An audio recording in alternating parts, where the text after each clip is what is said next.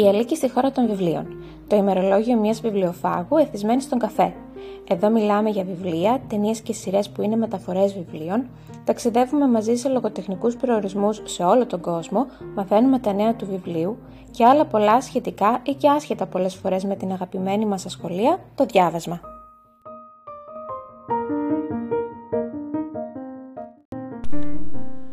Σεζόν 2,5 επεισόδιο 7 τα 8 πραγματάκια Οκτώβριος 2023. Ένας Οκτώβριος που θα θυμόμαστε όχι μόνο γιατί ήταν ένας πολύ γεμάτος μήνας, αλλά και γιατί πήγαμε το πρώτο μας ταξίδι στο εξωτερικό. Θα προσπαθήσω να μην πλατιάσω πολύ, μεταξύ μας δεν νομίζω πως θα τα καταφέρω και τόσο καλά.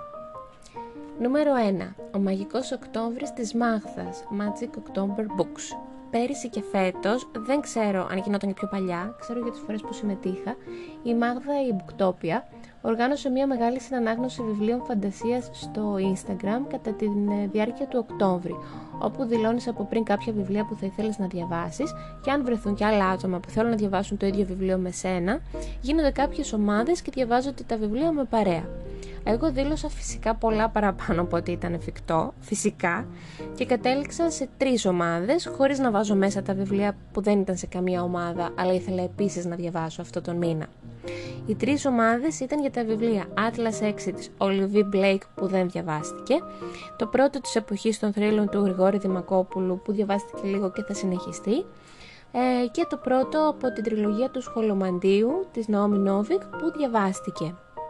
Όσο εμπειρία για το ένα βιβλίο που διαβάστηκε λοιπόν ήταν μοναδική. Έδωσε αστέρια στο βιβλίο. Ήταν τόσο ωραία η συνανάγνωσή μας με τη Σοφία και την Ηρώ, έτσι που αποφασίσαμε να συνεχίσουμε όλες μαζί τη σειρά, γιατί δεν είναι τρόπος αυτός να τελειώνει ένα βιβλίο. Ή ίσως είναι αυτός ο τρόπος για να τελειώνει ένα βιβλίο. Και το έχουμε στο πρόγραμμα, ίσως τα μέσα του Νοέμβρη. Το είχαμε για τις αρχές του Νοέμβρη, αλλά life happened, οπότε πάμε ίσως για την επόμενη εβδομάδα. Διάβασα επίσης το The Very Secret Society of Irregular Witches της Άγκο Μαντάνα, εκτός συνανάγνωσης και ομάδων κλπ, που ήθελα πολύ και ήταν ένα υπέροχο βιβλίο. Στις αρχές του μήνα επίσης τελείωσα το πρώτο της σειράς του Lockwood Co που επίσης ήταν εκπληκτικό Αγαπώ πάρα πολύ αυτό το συγγραφέα. Σε γενικές γραμμές πήγε πάρα πολύ καλά αναγνωστικά αυτός ο μήνας και βρίσκω σημαντική τη συμβολή του γενικότερου event αυτού στο Instagram και την όλη ατμόσφαιρα που παραπέμπει σε διάβασμα. Νούμερο 2. Ένα ακουστικό βιβλίο που μου σπάει τα νεύρα και έχω πει πολλάκις πως θα το παρατήσω. Αλλά τελικά από τη μέση και μετά μου σπάει λίγο λιγότερο τα νεύρα, όχι καθόλου, πάντα θα με εκνευρίζει. Είναι τα μαθήματα χημίας της Bonnie Γκάρμους που ακόμη δεν έχω τελειώσει να φανταστείς, δεν θυμάμαι πόσο καιρό το ακούω, αλλά δεν μπορώ να το ακούω για πολλή ώρα, συγχύζομαι. Ε, Επίσης μου είναι full αντιπαθητική η κεντρική ηρωίδα, υπερβολικά πολύ αντιπαθητική ακόμη και αν συμφωνώ με τις απόψεις της δεν την αντέχω, δεν, δεν συγχύζομαι ακόμα και με αυτήν. Ευελπιστώ πως παραπέρα θα είναι λίγο καλύτερα τα πράγματα, πως θα υπάρχει μια δικαίωση όσον αφορά τη θέση της γυναίκας στην κοινωνία, αλλά επειδή ως βιβλίο νιώθω ότι είναι πολύ άσπρο μαύρο, ε, με ενοχλεί πάρα πολύ. Ακούω επίσης μια πολύ πολύ ωραία έκδοση του ΠΟΕ στο Jukebook, στο 21 ιστορίες και το κοράκι από εκδόσεις μετέχμιο, σε αφήγηση Νίκου Ζούδιαρη, και περνάω πολύ καλά. Είναι αρκετά ατμοσφαιρικό, αρκετά εύκολο και ιδανικό αν έχεις δει ας πούμε την τελευταία δουλειά του Flanagan στο Netflix και θέλεις περισσότερο Poe μετά από αυτό. Αν και η αλήθεια είναι πως θέλεις περισσότερο Flanagan μετά από αυτό. Νούμερο 3, το Book the Hole του Οκτώβρη, που επειδή ήξερα πως θα ταξιδέψουμε και δεν ήξερα τι budget πρέπει να έχω τελικά μαζί, ήμουν υπερβολικά προσεκτική στη διάρκεια του μήνα με τα έξοδά μας, ιδίως με τα παραπανίσια από βιβλία μετά τους καλοκαιρινούς μήνες της εξαλωσύνης ήμουν πολύ μαζεμένη. Όχι με το ζόρι, πραγματικά ήμουν ok με το να μην αγοράζω αδιάκοπα βιβλία μέχρι που φτάσαμε το σχολομαντίο κάπου στη μέση με τη συνανάγνωση, λίγο πιο μετά, και διαπίστωσα πως μου αρέσει πολύ η γραφή της Νόβικ, το χιούμορ της, η λεπτή της ηρωνία και η φαντασία της θα πω είναι αρκετά καλή και μου ταιριάζει. Οπότε άρχισα να ψάχνω άλλες δουλειές της, με σκοπό αρχικά να πάρω το δεύτερο μέρος της σειράς, που αυτό έπρεπε να κάνω πραγματικά, ε, ή τη σκοτεινή καρδιά του δάσους που όλοι λένε πως είναι φοβερό και πολύ διαφορετικό από την τριλογία του σχολομαντίου. Έτσι κάπως ανακάλυψα πως η Νόβικα είχε γράψει μια σειρά με δράκους και καράβια, που είναι δύο στοιχεία, tropes αν θέλεις, ας το πούμε και έτσι, που μου φτάνουν για να πάρω ένα βιβλίο.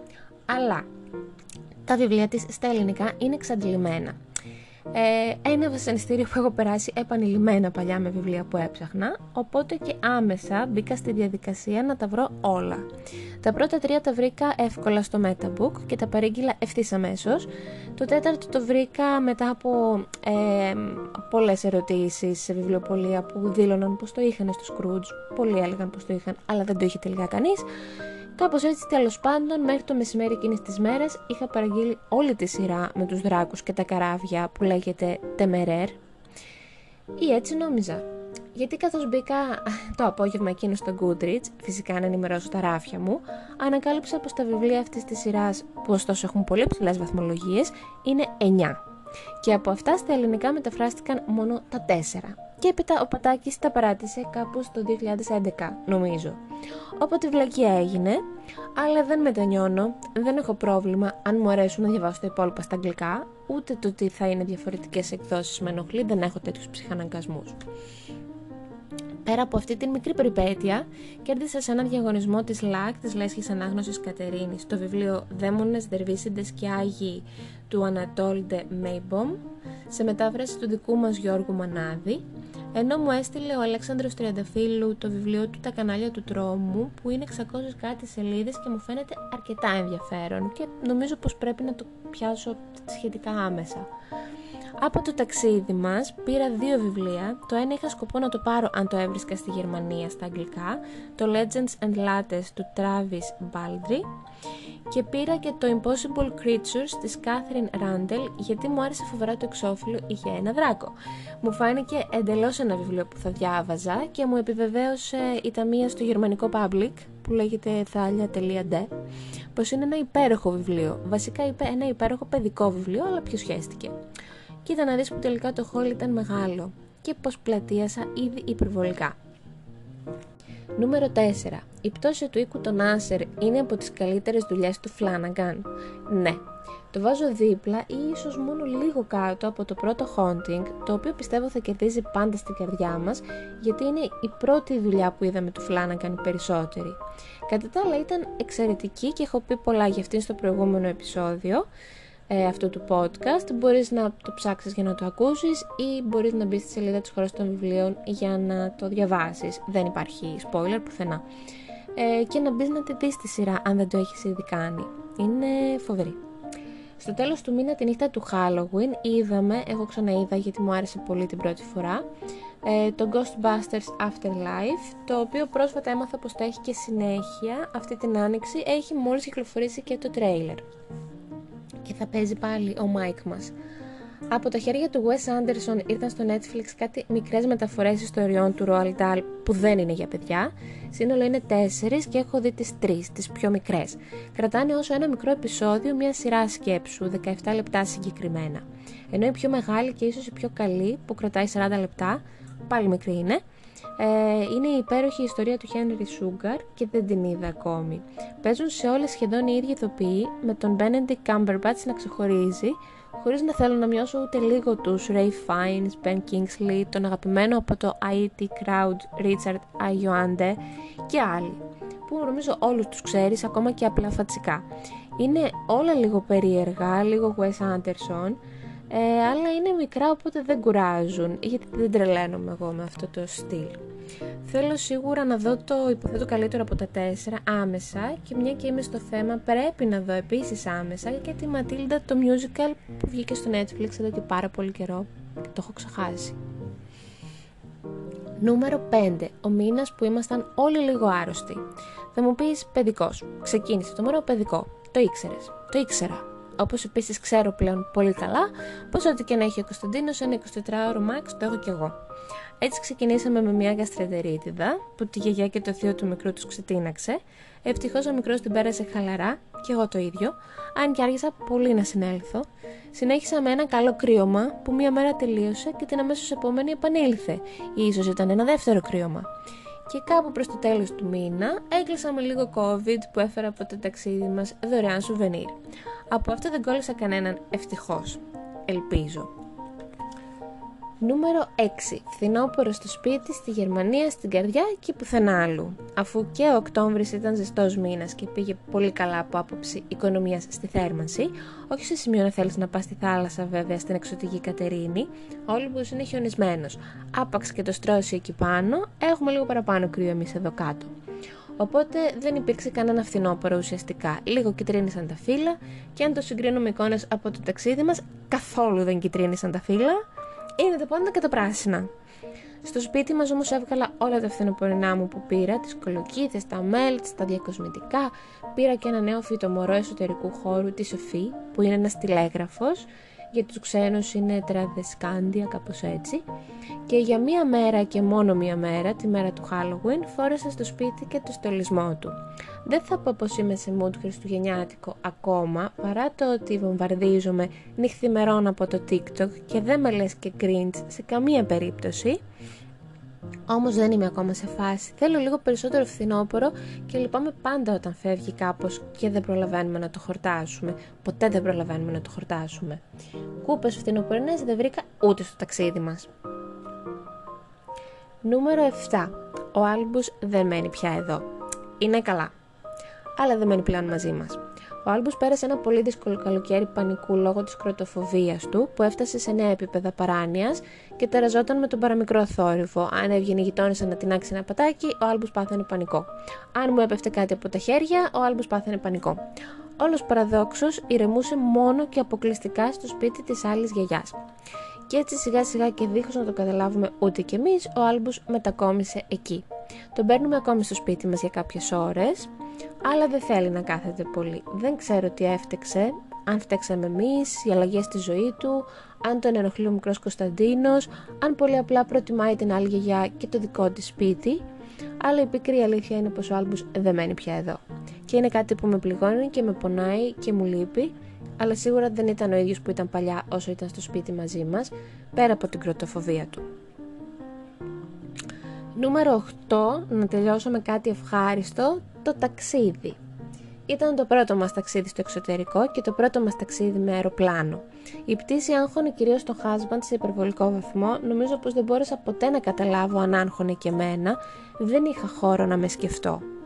Τελικά ήταν μια εκπληκτική εμπειρία, παρόλο που ταξιδέψαμε με κάποιες αναταραχές, δεν ήταν καθόλου τρομακτικό, ήταν λίγο δύσκολη προσγείωση για τα αυτάκια μου και θα πρέπει ίσως να το δω με έναν γιατρό γιατί δεν το αντέχω. Ε, το ταξίδι μας λοιπόν στη Γερμανία διήρκησε τέσσερις μόλις μέρες και έγινε με αφορμή το γάμο του νονού του Κωνσταντίνου όπου θα γινόταν κουμπάρος ο husband. Την πρώτη μέρα δεν κάναμε κάτι άλλο πέρα από το ίδιο το ταξίδι αφού πετούσαμε απόγευμα. Την επόμενη είχαμε κανονίσει να επισκεφτούμε την πανέμορφη Χαϊδελβέργη.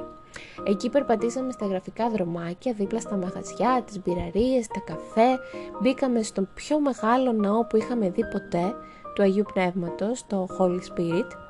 Περπατήσαμε στην παλιά γέφυρα και χαζέψαμε την ομορφιά αυτής της πόλης που είναι η μισή από τη μια μεριά του ποταμού και η άλλη μισή από την άλλη. Κάναμε βόλτα στα μαγαζιά, όπου βρήκαμε ένα υπερτεράστιο χριστουγεννιάτικο μαγαζί που άνετα θα ζούσα μέσα, αλλά θα μου ζητούσαν λογικά κάποιο υπέρογκο ποσό για τη διαμονή. Ήταν τα πάντα πανάκριβα εκεί μέσα. Ανακάλυψα ένα βιβλιοπωλείο με άπειρα βιβλία πάρα πολλά βιβλία δεύτερο χέρι, αλλά όλα γερμανικά. Δεν βρήκα ποτέ τα αγγλικά. Βρήκα μόνο τα γαλλικά που δεν μου έκαναν κανένα κλικ. Ευτυχώς. Και ύστερα βρήκα το public της Γερμανίας που σου είπα λίγο νωρίτερα, το thalia.de. Πολύ πιθανό να το, να το προφέρω εντελώς τελείως λάθος. Ε, και ακόμη και αν δεν ήθελα ακριβώς να ψωνίσω από εκεί, αλλά από πιο μικρές επιχειρήσεις, κάτι που να είναι πιο γερμανικό, ήταν όλα πολύ μακριά όμως σύμφωνα με το χάρτη μου, οπότε έκανα εκεί τη βόλτα μου σε αυτό το public της Γερμανίας και όπως καταλαβαίνεις είχε τα πάντα, φυσικά είχε τα πάντα. Από εκεί πήρα και τα δύο βιβλιαράκια που σου είπα νωρίτερα σε τιμές που τα παίρνω και εδώ από το διαγώνιο ή από όπου τα βρίσκω. Μετά ήταν ο γάμος που έγινε σε ένα φανταστικό παλιοκτήριο της Καρλ Ρούις, ωραία το είπα σωστά, και ύστερα πήγαμε σε ένα ελληνοϊταλικό εστιατόριο για το τραπέζι που κράτησε μέχρι το πρωί. Αυτό που παρατήρησα στη Γερμανία, πέρα από τις μεγάλες τιμές και την τάξη κτλ, είναι πως οι μερίδες του φαγητού τους είναι πάντα και παντού τεράστιες. Επίσης, πετάνε το χαρτί πάντα στην τουαλέτα. Πολύ δύσκολο να το συνηθίσεις αυτό, και ύστερα να γυρίσεις πίσω και να προσέχεις με τυχόν το κάνεις και εδώ. Που δεν είμαστε Γερμανία ομολογουμένως. Την τελευταία μας μέρα αποφασίστηκε στα γρήγορα να πάμε μία βόλτα στο Στρασβούργο, στη Γαλλία. Πήγα στη Γαλλία και ειλικρινά ακόμη δεν μπορώ να το πιστέψω. Ήταν Κυριακή, οπότε γλίτωσε το πορτοφόλι μας. Δυστυχώς δεν πήρα ούτε ένα βιβλίο από εκεί, αλλά ήταν μια μοναδική εμπειρία να βρίσκομαι σε ένα μέρος όπου μιλούσαν γαλλικά, όπου όλα ήταν στα γαλλικά, όπου καταλάβαινα. Ήταν πολύ ανακουφιστικό μετά από τόσες μέρες που ήμασταν στη Γερμανία. Όχι πολλές, αλλά ήταν πολλές. Οι Γερμανοί τελικά δεν μιλάνε αγγλικά όπως νόμιζα. Υπήρχε μια υπερένταση. Δεν μπορούσα να διαχειριστώ πολύ καλά τον ενθουσιασμό μου. Επισκεφτήκαμε τον πιο μεγάλο ναό που έχω δει, τον κέρδισε δηλαδή αυτόν της Χαϊδελβέργης και πολύ άνετα, τον καθεδρικό της Notre Dame του Στρασβούργου, είναι λέει 142 μέτρα ψηλός, μέσα αν μπεις νομίζεις πως βρίσκεσαι στη Μόρια και θα πεταχτεί από κάπου ένας μπάλρογκ. Είχε και ένα αστρονομικό ρολόι που δεν έχει σταματήσει ποτέ να λειτουργεί και κάνει κάτι κόλπα κάθε μισή ώρα.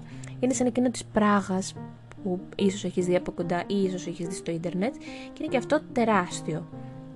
Ήπιαμε καφέ, όχι γαλλικό, φάγαμε ντόνερ, φάγαμε εκλέρ και επιστρέψαμε στη Γερμανία νωρίς το απόγευμα για να πάμε σε κάτι θερμαινόμενες πισίνες που είχαμε κλείσει με σπα και μασάζ και όλα αυτά που μένα προσωπικά με αφήνουν από αδιάφορη έως άβολη. Ήταν απλά οκ. Το ίδιο εκείνο βράδυ ανέβασα και εγώ πυρετό, είχαν ήδη το ζευγάρι που παντρεύτηκε και πίσω στην Ελλάδα επιστρέψανε άλλοι τέσσερις της παρέας με πυρετό. Με COVID και καραντίνα λοιπόν έληξε αυτός ο μήνας, ο μήνας του ταξιδιού που περιμέναμε πώς και πώς, που μας άφησε τόσες πολλές όμορφες εικόνες και συναρπαστικές εμπειρίες, ένας πολύ γεμάτος σε πολλά επίπεδα μήνας, που έφυγε επεισοδιακά για να δώσει χώρο σε ένα Νοέμβρη που δεν ξεκίνησε καλά, μα ελπίζω μέχρι τα επόμενα 8 πραγματάκια να τα έχω ξεχάσει όλα και να σου πω πολλά πολλά όμορφα στη θέση τους. Πλατιάζοντας για άλλη μια φορά, όπως έκανα και πάλι, εδώ. Εσύ πώς τα πέρασες τον Οκτώβρη, σε ευχαριστώ που μ' άκουσες.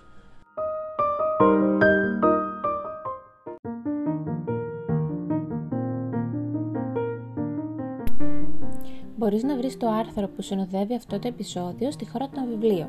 Αν σου άρεσε, βαθμολόγησε την εκπομπή στην πλατφόρμα που την ακούς, μοιράσου το με τους φίλους σου, πάτε σε εγγραφή για να βλέπεις άμεσα τα νέα που ανεβαίνουν.